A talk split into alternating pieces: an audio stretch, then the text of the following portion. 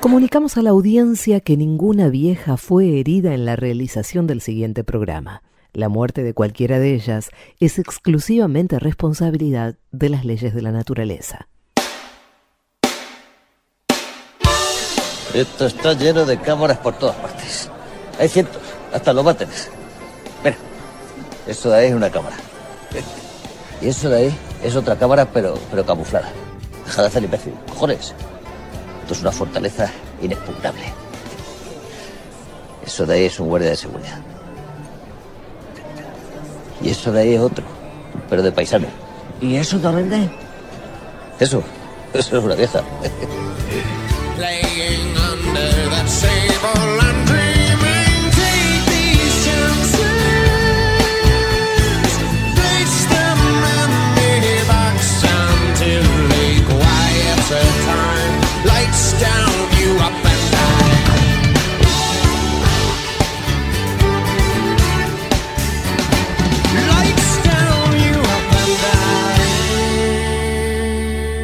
Noche de invierno,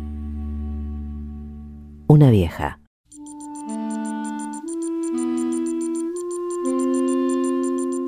Este programa, dedicado a las viejas, empieza con la historia de los hermanos Manaki. Ustedes se preguntarán quiénes son los hermanos Manaki. Eh, sí, exactamente eso, Tomás. Y yo me estaba por preguntar quiénes son los hermanos Manaki. Gaby sabe. Sí, ciertamente. Los hermanos Manaki son los precursores del cine en la zona de los Balcanes. Yanaki y Milton Manaki nacieron respectivamente en 1878 y 1882 en la pequeña población de Abdela, actualmente parte de Grecia, que pertenecía al Imperio Otomano. Ah, sí, claro, sí, los hermanos Manaki. Sí. Ellos mismos. Durante muchos años los hermanos Manaki se dedicaron a hacer películas que consistían en filmar autoridades que visitaban su pueblo. En 1913, la visita de Pedro I de Serbia y del príncipe Alejandro de Serbia. En 1918, la visita del rey Constantino I y del príncipe Pablo de Grecia y así. También hicieron películas con imágenes de fiestas locales y de casamientos. Fueron ellos quienes abrieron el primer cine en Bitola, ciudad hoy perteneciente a Macedonia del Norte. También fundaron el primer cine al aire libre en el año 1921. Pero el hecho que los ubica en la historia del ser humano ocurrió mucho antes. En el año 1905 se habían comprado una cámara Bioscope en Londres. Y para probarla empezaron a filmar a gente que tenían cerca, vecinos, amigos, familiares. Registraban más que nada a gente común en acciones de su vida cotidiana. Así hicieron la película Las hilanderas, que dura un minuto. Ahí se ve a varias mujeres hilando con una rueca. Una de esas mujeres era Despina, abuela de los hermanos Manaki. Despina, al momento de ser filmada, tenía 114 años. Había nacido en el año 1791. Repito, había nacido en 1791. ¿Por qué? Se preguntarán ustedes, ¿por qué son relevantes estos datos?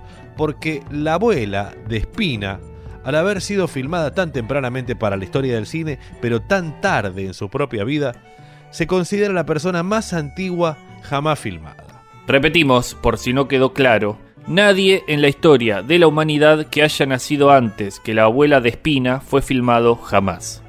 La imagen de Despina hilando con su rueca se puede encontrar fácilmente en internet y es preciosa la vieja. Pero paren, paren. No sé si dijimos esto con la suficiente pompa de espina. La abuelita de los hermanos Manaki es la persona más antigua en haber sido registrada por una cámara. Ahí le pifiás, querido Tebo, de Espina fue la más antigua en ser filmada.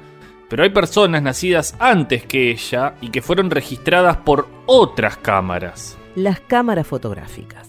Exacto. Se cree que la persona más antigua en ser fotografiada fue Anti Moser o la tía Moser, nacida en 1749 y fotografiada a los 103 años. La imagen de Onti Moser es un daguerrotipo fechado en noviembre de 1852, si no me falla la memoria, y en ella se ve una persona arrugadísima, con los ojos un poco tristes y una especie de capuchita con fleco. Además, la tía Moser deja ver un levísimo bigote y parece no tener dientes. A diferencia de Despina, la vieja que teje con la rueca, Anti Moser no tiene pinta de querer posar. Está ahí obligada, sin ganas. Pero la imagen existe y por eso es que la tía Moser está como de espina en la historia grande del ser humano.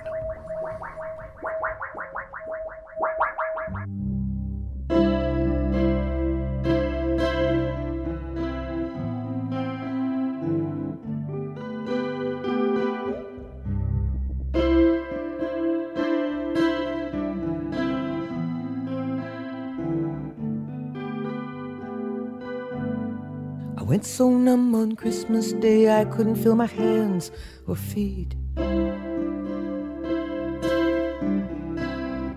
I shouldn't have come. She made me pay for gleaming with Donald down her street. She put blame on him and shame on me. She made it all seem so tawdry and cheap.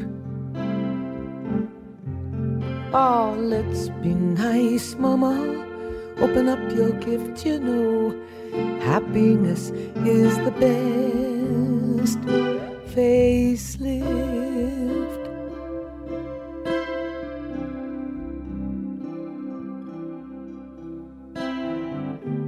I mean, after all, she introduced us. Oh, but she regrets that now. Shacked up downtown, making love without a license. Same old sacred cow. She said, Did you come home to disgrace us? I said, Why is this joy not allowed? For God's sakes, a middle aged mama, and time moves swift, and you know, happiness is the best facelift.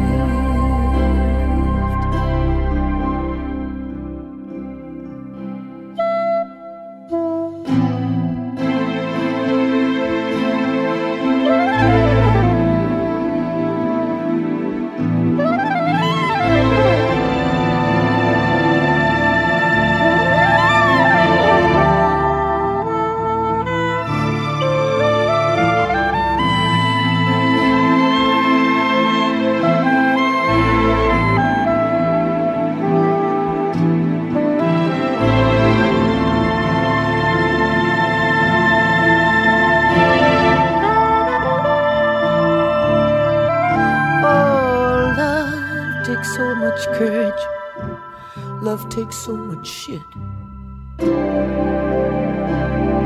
She said, You've seen too many movies, Joni. She said, Snap out of it. Oh, the cold winds blew at our room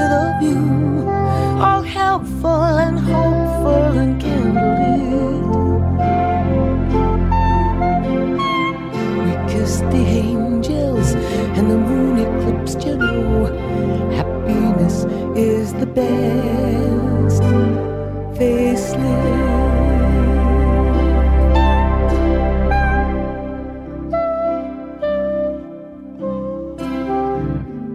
We pushed the bed up to the window to see the Christmas lights.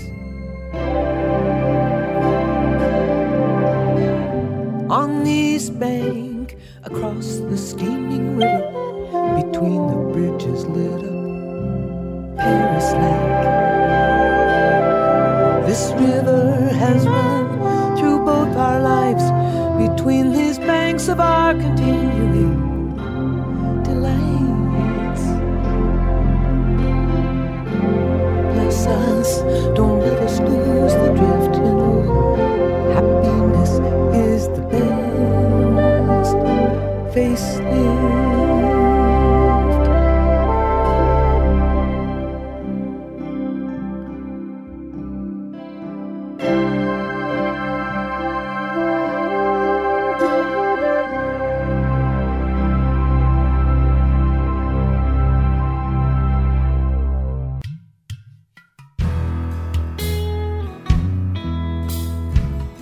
Como sabemos, las viejas más hermosas que existen son las madres y las abuelas de Plaza de Mayo.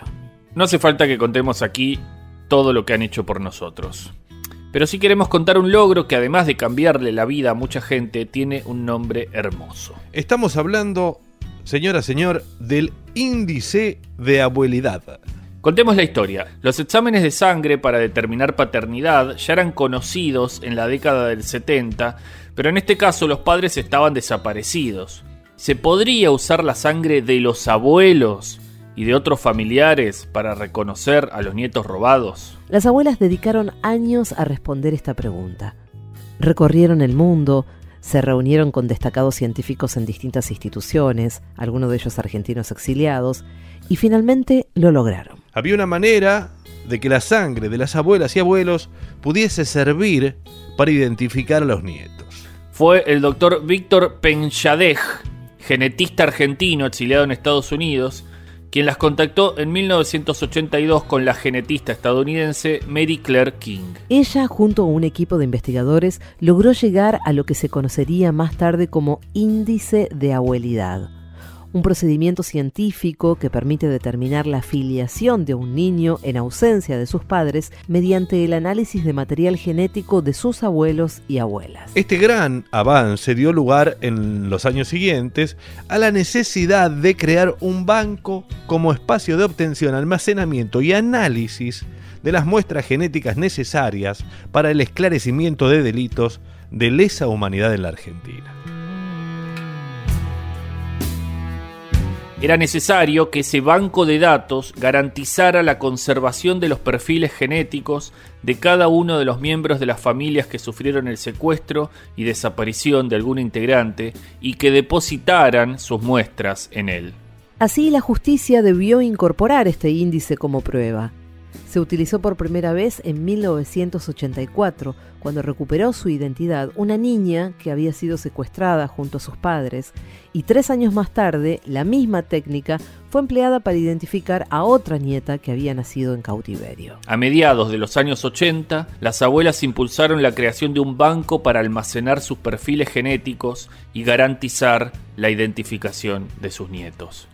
En 1987, el Congreso de la Nación creó por ley el Banco Nacional de Datos Genéticos. Como resultado de ese proceso se identificaron hasta la fecha más de 120 nietos. En el año 2013, la TV Pública Argentina emitió el ciclo 99,99% La ciencia de las abuelas, en el que se cuenta la historia del índice de abuelidad.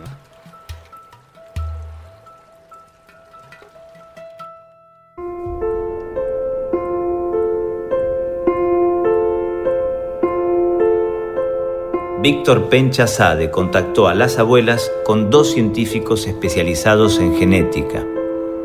Fred Allen, director del Blood Center de New York, y Mary Claire King, una especialista en epidemiología genética de Berkeley. Ellos se pusieron a trabajar en las fórmulas estadístico-matemáticas para llegar al índice de abuelidad. Finalmente se produjo, se hizo una, una, una- fórmula estadística, probabilística, que tuviera en consideración el hecho de que, este, eh, de que no, se podía proba- no se podía hacer análisis a los padres de estos niños, porque los padres estaban desaparecidos, pero en los casos que estuvieran los cuatro abuelos, aún, cuando, aún con tres abuelos, y después con otras técnicas que aparecieron a posteriori, este, incluso con, con menos familiares, este, se podía eh, probar eh, relación de parentesco. Hasta que un día nos llamaron y nos dijeron que se acababa de hacer ya terminar todo el estudio y que era posible e infalible el resultado. Y me acuerdo que había un montón de científicos y yo dije, ah, dice, vamos a hacer un simposio para todo el mundo, que venga gente de todo el mundo, porque esto es un descubrimiento muy grande. Eh, se va a llamar el índice de, de abuelidad y vamos a hacer acá un simposio en tal fecha. Y yo le dije, ¿podremos venir? Pero señora, me dijo, si ustedes son las creadoras de esto, por eso se llama el índice de abue- abuelidad. Y al año siguiente, en el 83, hubo un gran simposio en Nueva York de genetistas y antropólogos forenses de todo el mundo. Vinieron de Europa también. Y la respuesta fue, sí, se puede. La sangre de ustedes sirve.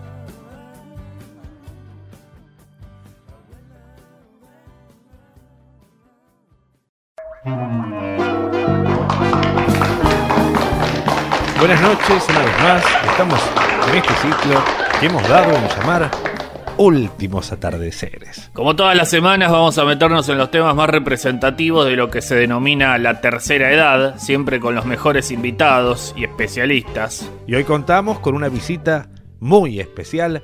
Se trata de una vieja. Miren lo que es. Una vieja hecha y derecha y hecha percha. La vieja más de mierda que encontramos. Le dijimos a la producción, consigan una vieja de mierda. Pero bien de mierda. La más de mierda que puedan. Así es. Y nos trajeron a esta señora que quizás esté dando sus últimos estertores, pero no por eso, disculpen, deja de ser una vieja de mierda. Tal cual. Díganos, por favor, su nombre, señor. Me llamo Chupame los dos huevos, pelotudo. Bien, empezó haciendo honor a su fama de vieja chota. Bien. Y díganos, señora, ¿qué es lo que más le gusta de ser una vieja de mierda? Lo que más me gusta es cagarle el día a imbéciles como ustedes, drogadictos, chorros y peronistas. Eh, yo personalmente soy socialdemócrata, señora. Peor, un forro más tibio que mi chucha. Señora, la hemos invitado hoy porque creemos que la sociedad demoniza a los ancianos, que los deja eh, a un lado, pero nosotros creemos firmemente es que ustedes, las viejas de mierda, son una fuente inagotable de sabiduría. Sabiduría tiene mi argolla. Eh, no entendí esta última referencia. A ver, un segundo para ordenarnos. Usted, vieja, ¿dónde nació? Nací en el lugar más hijo de puta de un pueblo del que no me acuerdo el nombre. No se acuerda dónde nació. Y no, querido, soy una vieja, ¿no me ves? Demasiado si me acuerdo de haberme limpiado el culo después de ir de cuerpo. Confirmo que creo que hoy se olvidó. Olga, me llamo. Ah, bien, con un poco de delay, pero empieza a responder preguntas. Olga, ¿cuánto? Olga Archado, boludo.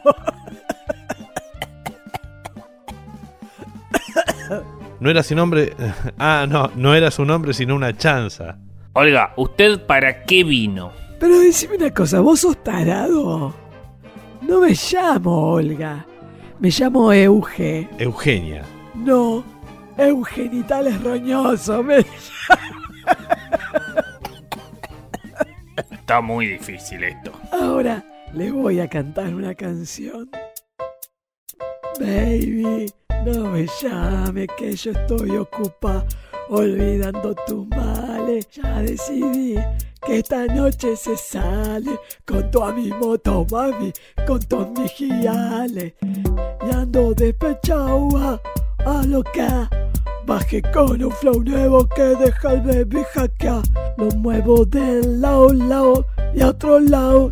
O salgo con mi baby de la disco corona. Muy hermoso, Olga. Gracias. No me llamo Olga Tarado. Pero la canción estuvo realmente hermosa, muy linda. La canté con el orto. Bien, vamos a una pausa y a la vuelta. Aquí en Últimos Atardeceres, esta vieja de mierda nos va a cagar a piñas a los dos. Y con una sola mano.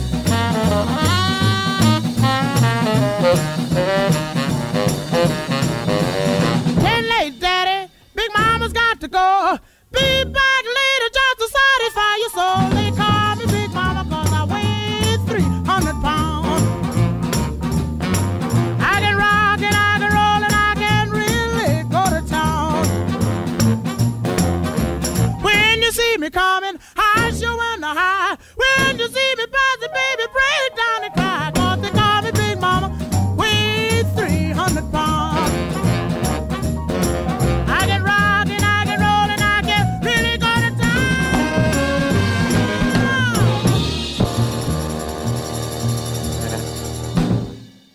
Estábamos hablando de los famosos y la vieja, que duró también poco. El año pasado apareciste en un vídeo pidiendo justicia por las víctimas del franquismo. No, bueno, no fue el año pasado, fue hace dos años. Pero vamos, sí, sí que. Oye, ¿por qué no, no haces otro vídeo pidiendo perdón por lo de Paco y Beba? Perdón. ¿Paco y Beba? ¿Te acuerdas o no? Claro que me acuerdo de Paco Yoda, sí. ¿Por qué hiciste eso, Hugo? ¿Crees que la humanidad se merecía esa mierda? No, no se merecía esa mierda. Estás considerado como uno de los ex símbolos nacionales del momento. Muchas gracias. ¿Te parece un título merecido a pesar de esa mirada de tonto de mierda que tienes? Pues. Has ganado un premio San Pancracio al mejor actor, ¿no? Sí. ¿Es fácil sobornar al jurado?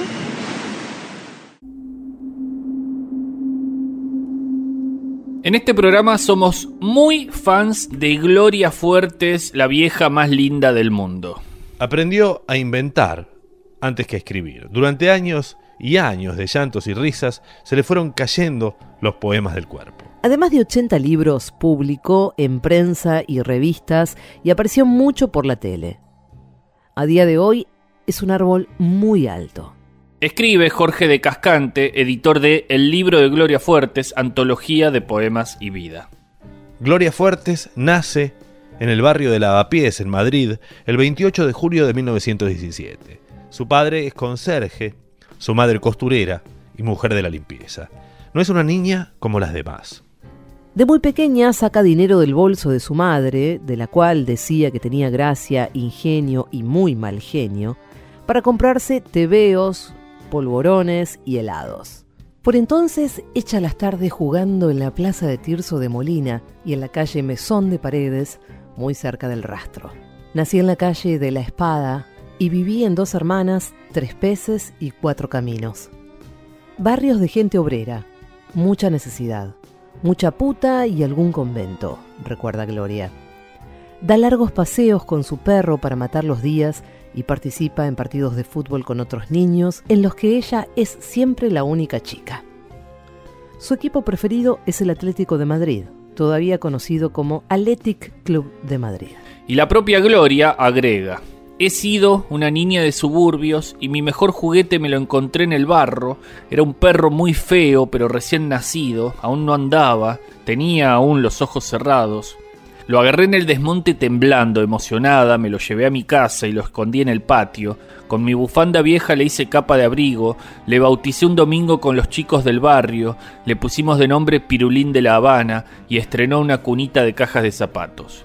Cuando se iba mi madre a coser por las casas, yo le hacía a mi perro vestiditos de trapo.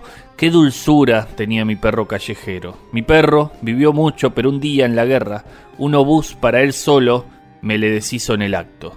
Aunque ahora viaje por el mundo y mi mundo sea otro, aunque sufra despacio, aunque triunfe y me quieras, sigo sin poder olvidarlo. Pero ya basta de palabrerío, que para disfrutar a esta vieja hay que escucharla a ella con todo el peso de su voz. Adelante, Gloria. Todo asusta. Asusta que la flor se pase pronto. Asusta querer mucho y que te quieran. Asusta ver a un niño cara de hombre. Que se tiemble por nada asusta mucho. Thought I found a way. Thought I found a way, yeah. But you never go away. So I guess I gotta stay now. Asusta que la paz por los jardines asome sus orejas de colores.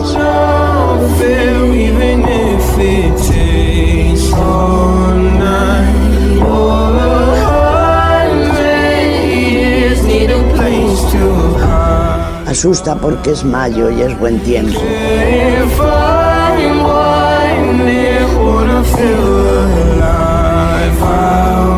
I'm winding, wanna feel alive outside. I can't find my fear. Isn't it lovely? Asusta por si pasa, sobre todo. Asusta lo completo, lo posible. La demasiada luz, la cobardía. Asusta. Asusta. Welcome home. La gente que se casa. Asusta. Walking out of town, looking for a better place. Something's on my mind, La tormenta. always in my space.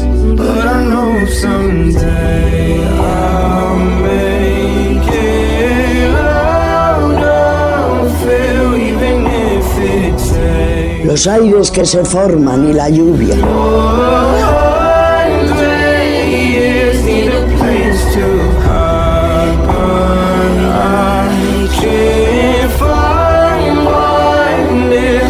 If wanna feel alive outside, I can't find my feet. Los ruidos que en la noche nadie hace.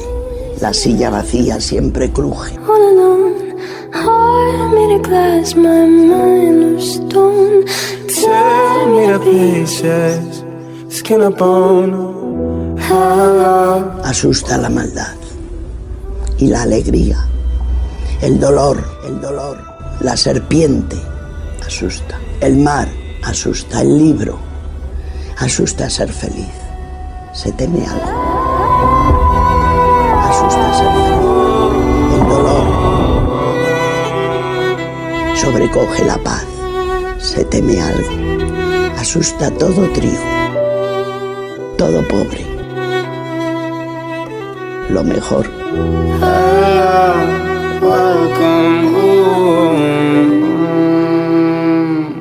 No sentarse en una silla.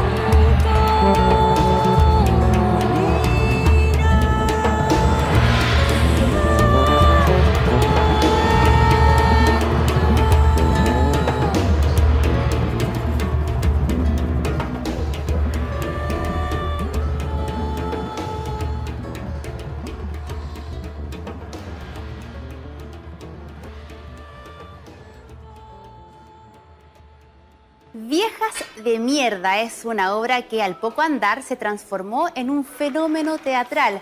Cerca de 50.000 personas han reído y también se han identificado con esta historia que nos habla cómo es ser mujer de la tercera edad en nuestro país. Que con lo que te sobra de los brazos yo me hago un bolso. Y de los grandes. Pero la vida es así, pues. Uno envejece y no hay vuelta.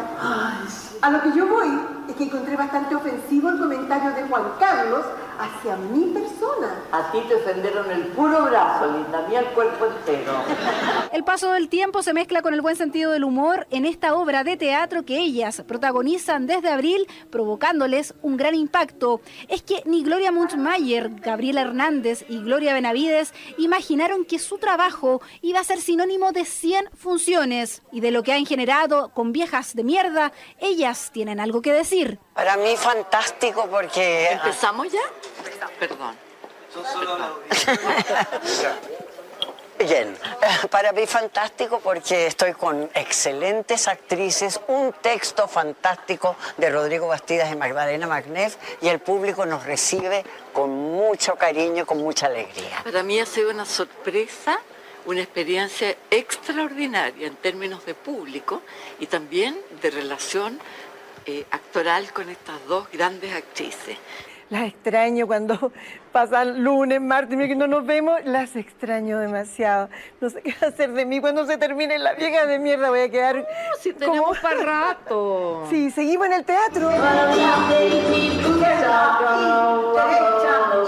Izquierda, cigarrillo, dos, tres, cuatro, cinco, seis. De hecho, hasta fin de año ellas bailarán, contarán cómo es ser una mujer de la tercera edad en nuestro país. Harán reír y con sus historias, dicen, identificarán a más de alguno. Que Ricardo te regaló no sé qué cosa para una Pascua. ¿Y Ricardo? Ricardo, tu marido. Yo estaba casada con Ricardo. Sí, pues yo ya. Ricardo. Pero no era separada yo. Te separaste de Ricardo y después te casaste con Roberto. Déjame anotarlo, linda, porque esto es importante. No, hay mujeres y mujeres de esta edad.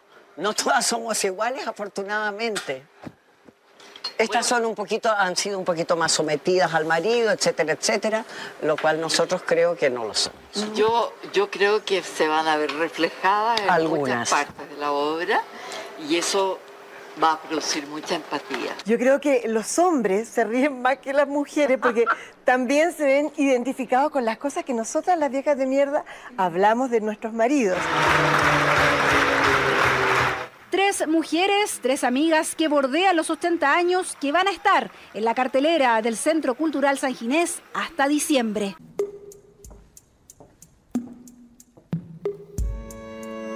Muy bien, y para coronar este programa dedicado a las viejas, vamos a leer un fragmento de la novela Esperanza, una tragedia del escritor Shalom Auslander. Es una novela maravillosa en la que este autor imagina una historia en la que en una casa de campo, en el altillo, de repente se descubre que vive alguien, una vieja. Y esa vieja no es otra que Ana Frank, que está viva.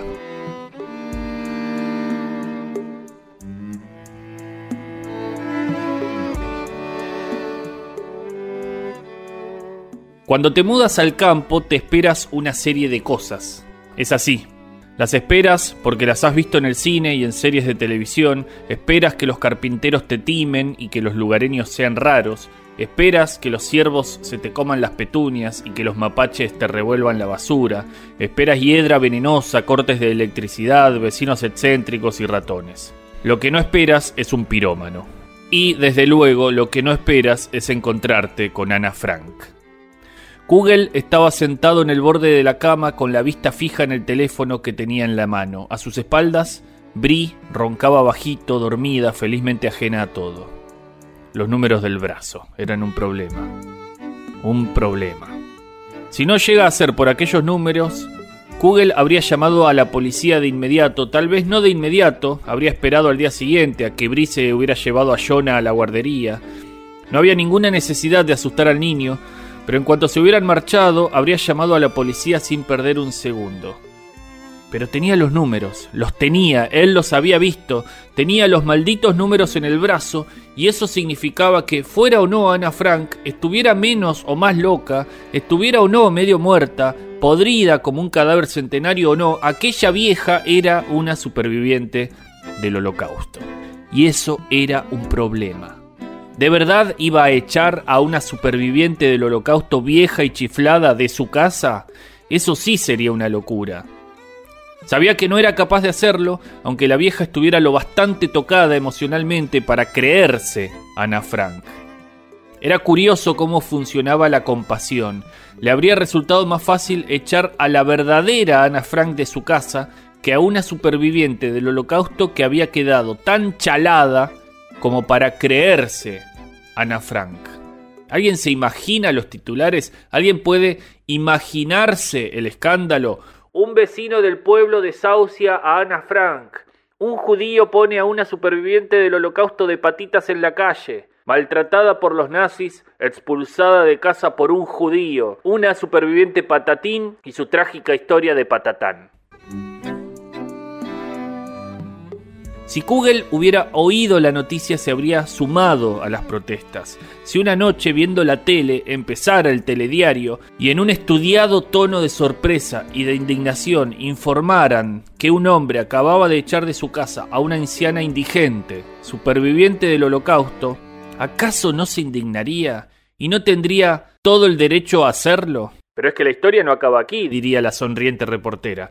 Resulta que el propietario de la casa era judío, madre mía, añadiría sin perder la sonrisa. Una forma cojonuda de empezar una nueva vida. Su madre lo odiaría para siempre. Habría sido bonito sentirse aceptado, aunque solo fuera durante un tiempo, en una comunidad. Pero si ahora entregaba a aquella mujer a la justicia, no iba a perdonárselo jamás. ¿Por qué deberían hacerlo? Somos la comitiva de bienvenida de la comunidad. Le traemos este saco de mierda de perro. Tendrían que mudarse de nuevo. Pero ¿qué otra cosa podía hacer? Dejar que aquella vieja loca viviera en su desván era absurdo. ¿Durante cuánto tiempo? ¿Una semana? ¿Un mes? ¿Un año? Hasta que el hipotético holocausto del que creía estar escondiéndose llegara al hipotético final que esperaba. Hasta que la palmara. ¿Y si realmente era Ana Frank? No era imposible. Habían encontrado a ex oficiales nazis en Río, ¿no? Y a ex comandantes de campos de concentración en Nueva Jersey. ¿Por qué no podía haber una superviviente famosa en Stockton? ¿Podía asumir aquel riesgo? ¿Qué sucedería si llamaba a la policía, se la llevaban esposada de su casa y entonces descubrían que, oh Dios mío, es realmente Ana Frank, está viva? Google pasaría a la historia como la persona, como el judío, que había denunciado a Ana Frank a las autoridades. Y aunque lograra sobrevivir a la vergüenza, aunque fuera capaz de superar la ignominia de todo aquello, nunca lograría sobrevivir a la mirada que le lanzaría su madre en cuanto se enterara. Francamente, tenía muchas más posibilidades de sobrevivir al holocausto. Mi propio hijo, diría, delatando a Ana Frank. Tenías que llamar a la policía, ¿verdad? diría. ¿Qué pasa? ¿Que no tenías el número del doctor Mengele? ¿Es que no hace visitas a domicilio? No, no, no, no, no, ni hablar. Google no pensaba involucrar a la policía, eso seguro. Iba a encontrar otra forma. A juzgar por su aspecto, la vieja no tardaría en palmar. A lo mejor le bastaría con tener un poco de paciencia. Pero ¿y entonces qué? Hola, es la policía. Hay una mujer muerta en mi desván. ¿Que cómo se llama? Bueno, es una historia curiosa. Google volvió a colgar el teléfono, se levantó en silencio de la cama y se arrodilló junto a la rejilla de la calefacción. Aguzó el oído. A lo mejor lo había soñado todo, a lo mejor se había marchado. Acercó el oído a la rejilla, los gemidos de su madre, las carcajadas del televisor y el tecleo, procedente del desván, incesante, febril. Ojalá hubiera encontrado mierda, pensó Kugel. Ojalá hubiera encontrado un pirómano. Arrodillado sobre el suelo frío, Kugel se dio cuenta de que lo que llevaba un mes y medio temiendo que se incendiara la casa habría sido seguramente lo mejor que podría haberle pasado. Entre los restos humeantes, la policía habría encontrado el cuerpo de una anciana desconocido, pero por lo menos ésta habría desaparecido, él se habría librado de ella y encima habría sacado un buen pellizco del seguro. Bree se revolvió y murmuró algo en sueños. Esto no le va a gustar, pensó Kugel, observándola no le va a gustar nada. Su esposa Brilla había permitido que una vieja loca, su madre, se instalara en su casa y aún estaban esperando a que se muriera. Kugel se levantó y se metió silenciosamente en la cama. Ana Frank, pensó Kugel y se pasó la mano por el pelo, justo lo que necesitaba, joder. El sol había empezado a salir.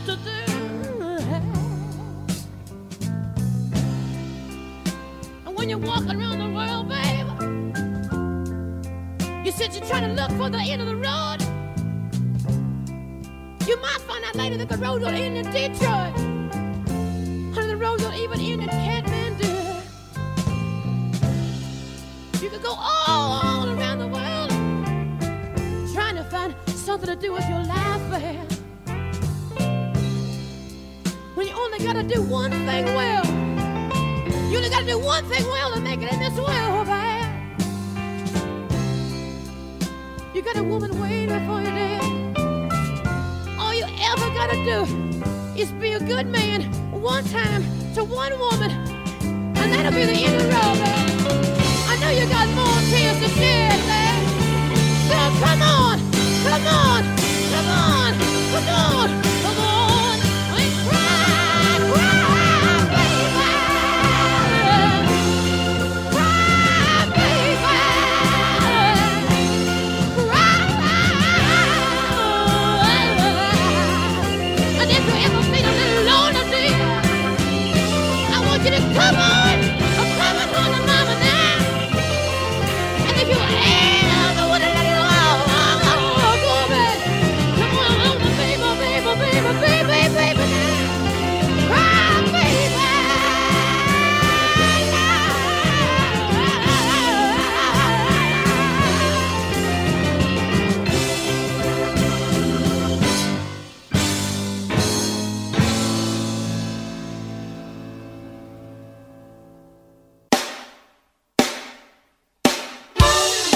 buenas noches y muchísimas gracias. Ha sido un placer. ¿eh? Gracias Argentina, los quiero con todo corazón. Gracias por hacerme vivir estos momentos, gracias. Gracias, chao.